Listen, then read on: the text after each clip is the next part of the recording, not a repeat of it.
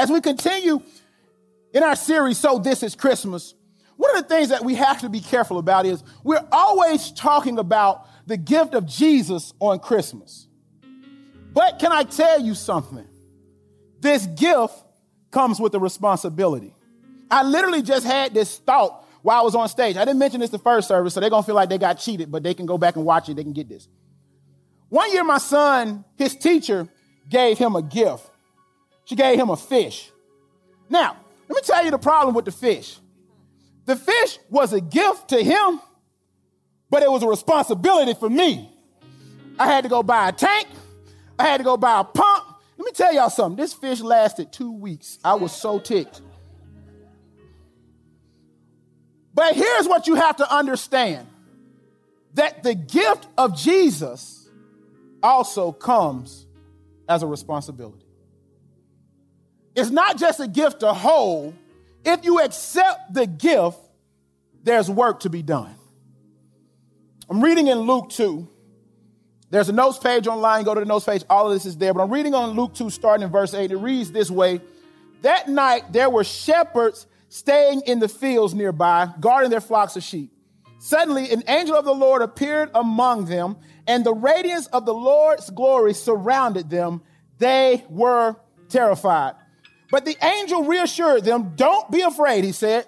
I bring you good news that will bring great joy to all people. The Savior, yes, the Messiah, the Lord, has been born today in Bethlehem, the city of David and you will recognize him by this sign. You will find a baby wrapped in swaddling clothes, strips of cloth, lying in a manger. Suddenly, the angel was joined by a vast host of others, the armies of heaven, praising God and saying, Glory to God in the highest heaven, and peace on earth to those with whom God is pleased. When the angels had returned to heaven, the shepherds said to each other, Let's go to Bethlehem. Let's see this thing that has happened, which the Lord has told us about.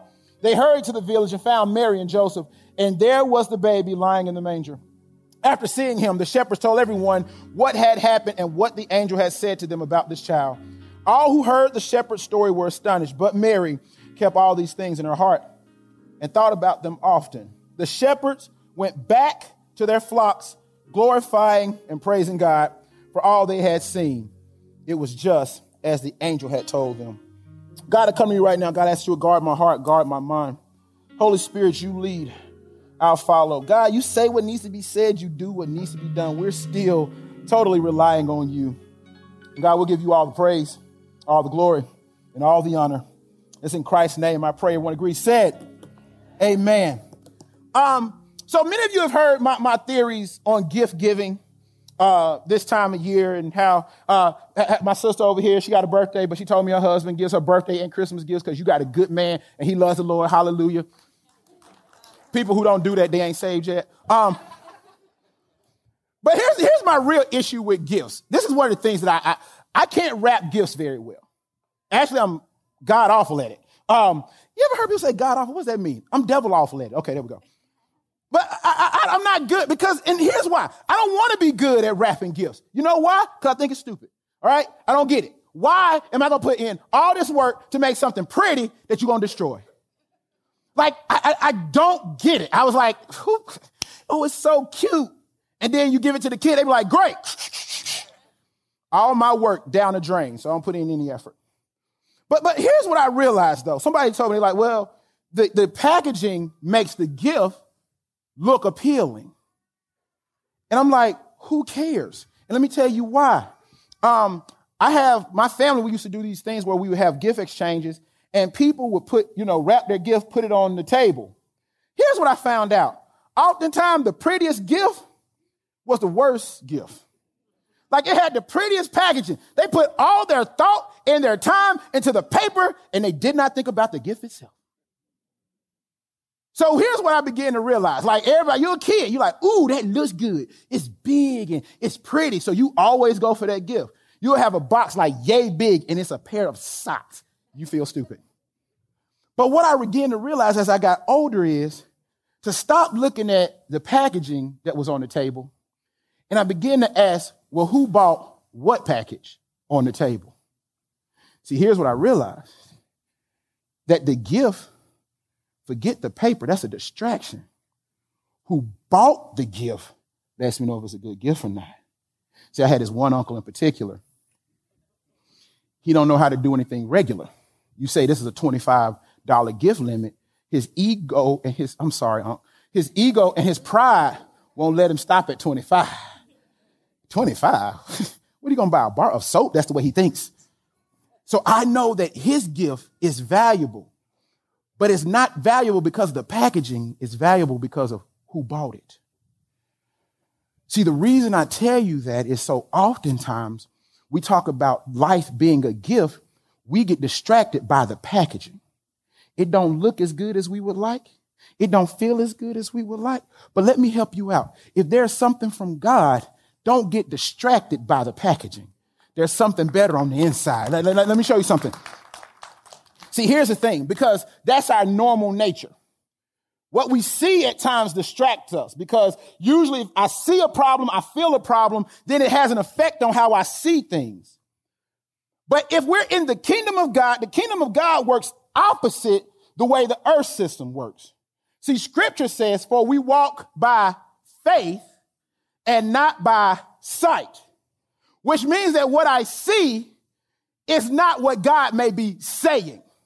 The problem is sometimes we get so caught up in what we see that we can no longer hear what he has to say. So we're like, hey, it has to look a certain way, but understand what you see is fool's gold. I have a friend who works in politics, and what he told me, he says, and he's worked with several people who want to be want to run for president. And he says, what you do is the first time you get a candidate who is believable to run for president, the very first thing you got to do is get them security. Not because people want to kill them. For some reason, when we see people with security, we think Secret Service, we assume presidential. So what we see is telling us, hey, they can do the job. What he'll tell you is everybody with security don't need to be doing the job. You just because you want to run for president, you mean need to sit down. There's no about nothing about politics. That's not political. It's not politics. We're not being politics in here. I'm just telling the truth. Let me help you out. If you ever see me want to run for president, although many y'all know my, okay, I'm to give y'all a gift. My legal name is Roosevelt Ford III. That's my legal name. Sounds presidential. Don't mean I should run. But what could happen is what I see, it looks, it makes sense. It seems like it goes with it. But if you understand that looks can be deceiving, and what God has for you, what you're looking at may really be a distraction. Can I, can I be honest with you? Like when I think about the Christmas story, like have y'all ever really thought about this? Like, I, you know, I do a little bit of marketing stuff. I'm, I'm you know, like who, what, what gets people's attention? Hear me. I'd be like, God, what were you thinking? Like, come on, be real. If, if the goal was to make as many people follow Jesus as possible, why don't you put him like in a palace? You know, we love people in power. You know, if you really want us to believe him, you know, you could have gave him like the good hospital.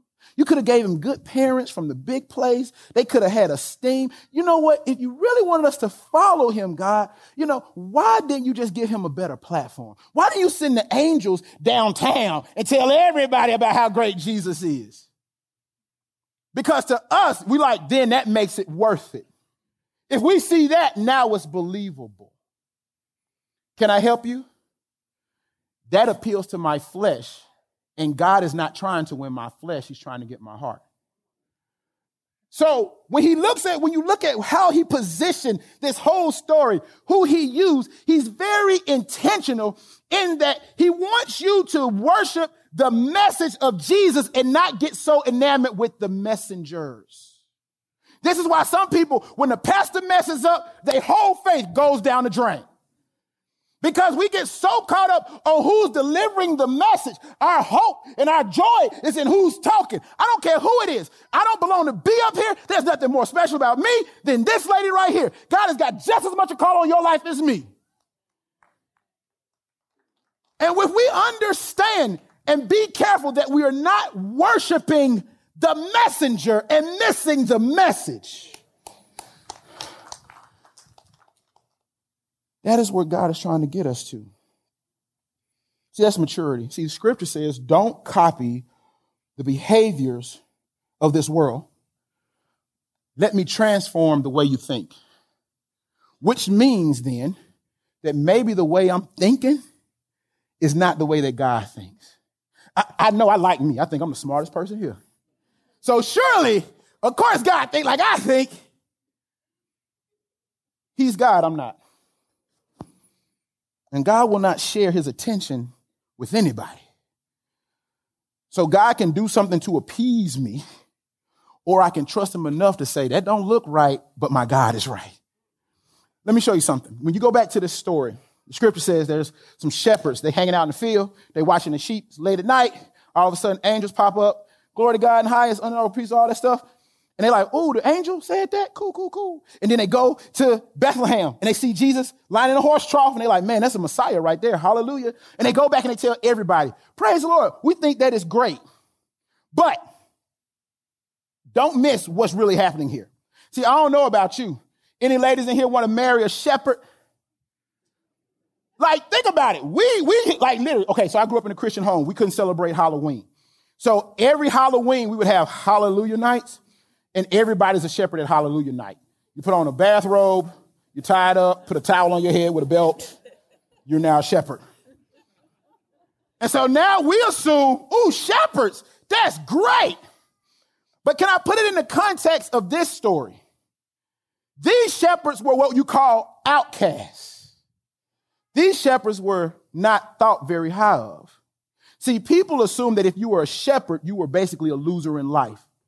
The only thing you could do is go out in a field where nobody wants to go and watch stanky, smelly sheep.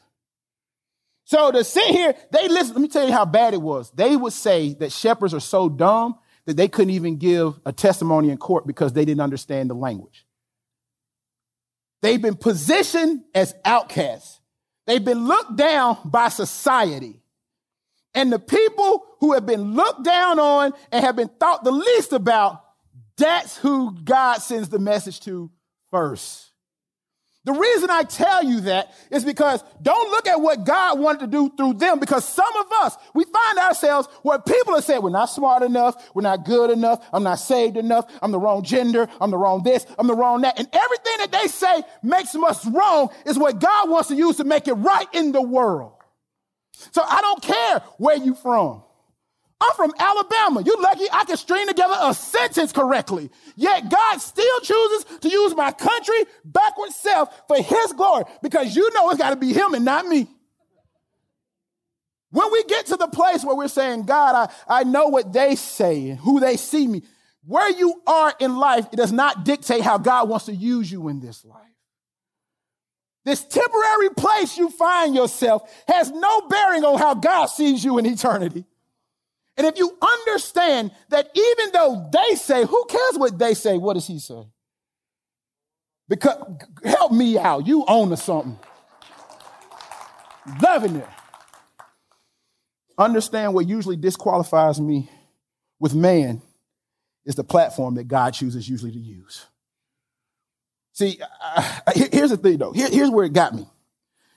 The scripture says the angels show up and the first thing when they see the angels, the angel says, Fear not. Can I show you something?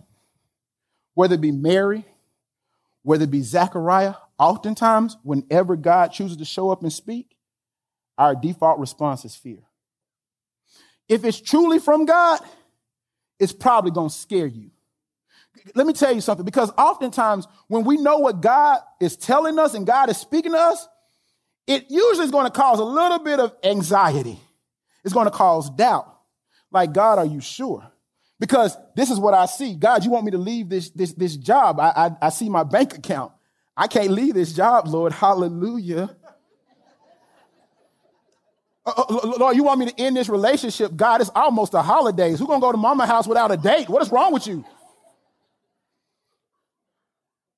Because the idea of him asking me usually causes me to say, wait, wait, whoa, whoa, whoa.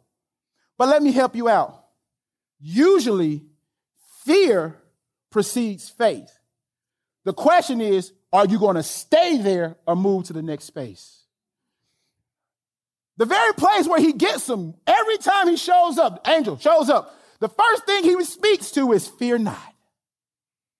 Notice, he didn't say, This is what I want you to do. No, God speaks to you right where you are because he's concerned about where you are now so he can move you to the next place. So before I tell you what I want you to do, can you trust me enough to stop being so scared? Just the appearance of God causes people to be like, uh, oh, okay, okay, now what? Because let me show you something. Scripture I came across last night, it says, I did not reject you, but I chose you. Now, the, the idea that he was already like to be chosen, because we like to say some people were lost. Have you ever thought about he came to seek and save the lost? If something is lost, there was ownership before. So you can't lose what wasn't already on. And so the idea that even when you were lost in your head, Jesus was still seeking you should also cause a little bit of comfort. But he says, I did not reject you. I chose you. Don't be afraid. Why? Because I'm with you. The idea that I'm going to ask you to do something, I'm going to ask you to go to a place, but I'm not sending you alone. I'm with you. See, here, was so beautiful. The angels say all this stuff to the shepherds, and the shepherds hear all that, and they're like, okay, the angel said, there's a baby in a horse trough in Bethlehem who is the Savior. Okay. Can you understand what faith requires? You still got to move. It's one thing to hear that, it's a whole different thing to trust it. Do you realize how outlandish this sounds? But do you understand something? The scripture says they went to Bethlehem. Do you know what that entail? They had to leave where they were. They went to Bethlehem and they had to lead a sheep. They went to Bethlehem to see what God had for them and run the risk of losing their security. Oftentimes, what God is asking us to do, we can't go where God is telling us to go because we're trying to bring everything to it. It would have been so much easier if God had said, you know what, I'm gonna just drop, you know, you all out here anyway, he ain't got a house, let me just drop him off in this field. That would make it easier. He said, no, no, can you trust me enough to leave where you are to go and see what I have for you? Can, can, can, you trust enough? Because the scripture at the end says they went back to their flocks. That means they had to go, trust where he was going to be there. Oh, he's there. But God is still taking care of what I left behind. Let me help you out. If God asks you to leave something, it's his responsibility to take care of it, or you didn't need it, no way.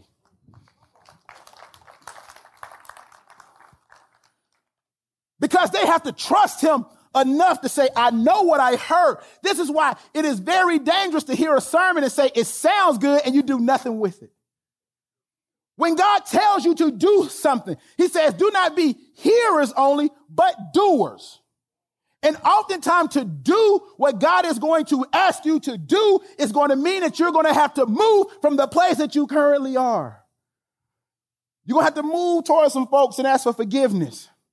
But our fear is what if they reject me? He don't care if he reject you. He told you to move. See, this is why I noticed this. He gave this to the shepherds. He didn't give it to the church folk. He didn't give it to political leaders because they got too much intelligence to trust what God says. Yet he gave it to people who would simply do what he told them to do. It's simple obedience and simple movement.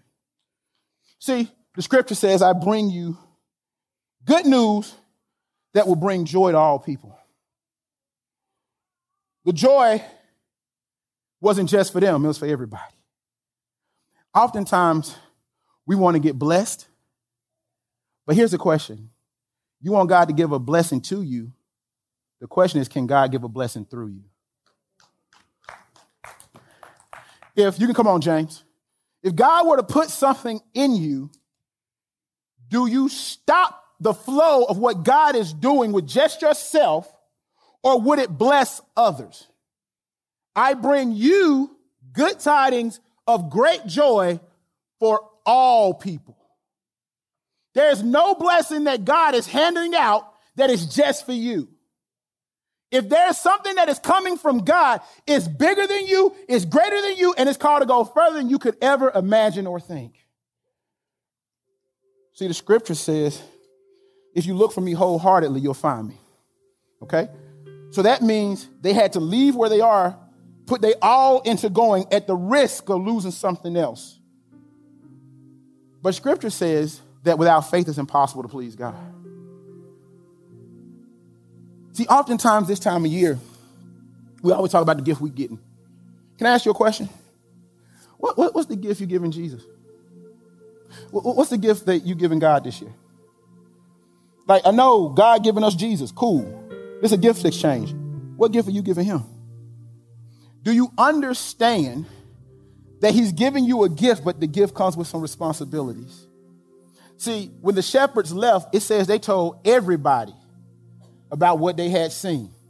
They told everybody about what they had experienced. You know who they told? They told people who was going to listen to them and people who weren't going to listen to them. They told other shepherds who know them and folks who thought they were too stupid to be used by God. They told everybody because if you have a real encounter with Jesus, you just want more and more people to get that same encounter that you really had. Hosea 6 says, I want your constant love, not your animal sacrifices. I'd rather have my people know me than burn offerings to me. He said, I want you to love me enough to do what I'm asking you to do. But can I show something to you that was very interesting? We always talk about the three wise men, and I'll get to that another time. But do you notice that these shepherds didn't bring a gift? They, they didn't, they didn't bring any gift.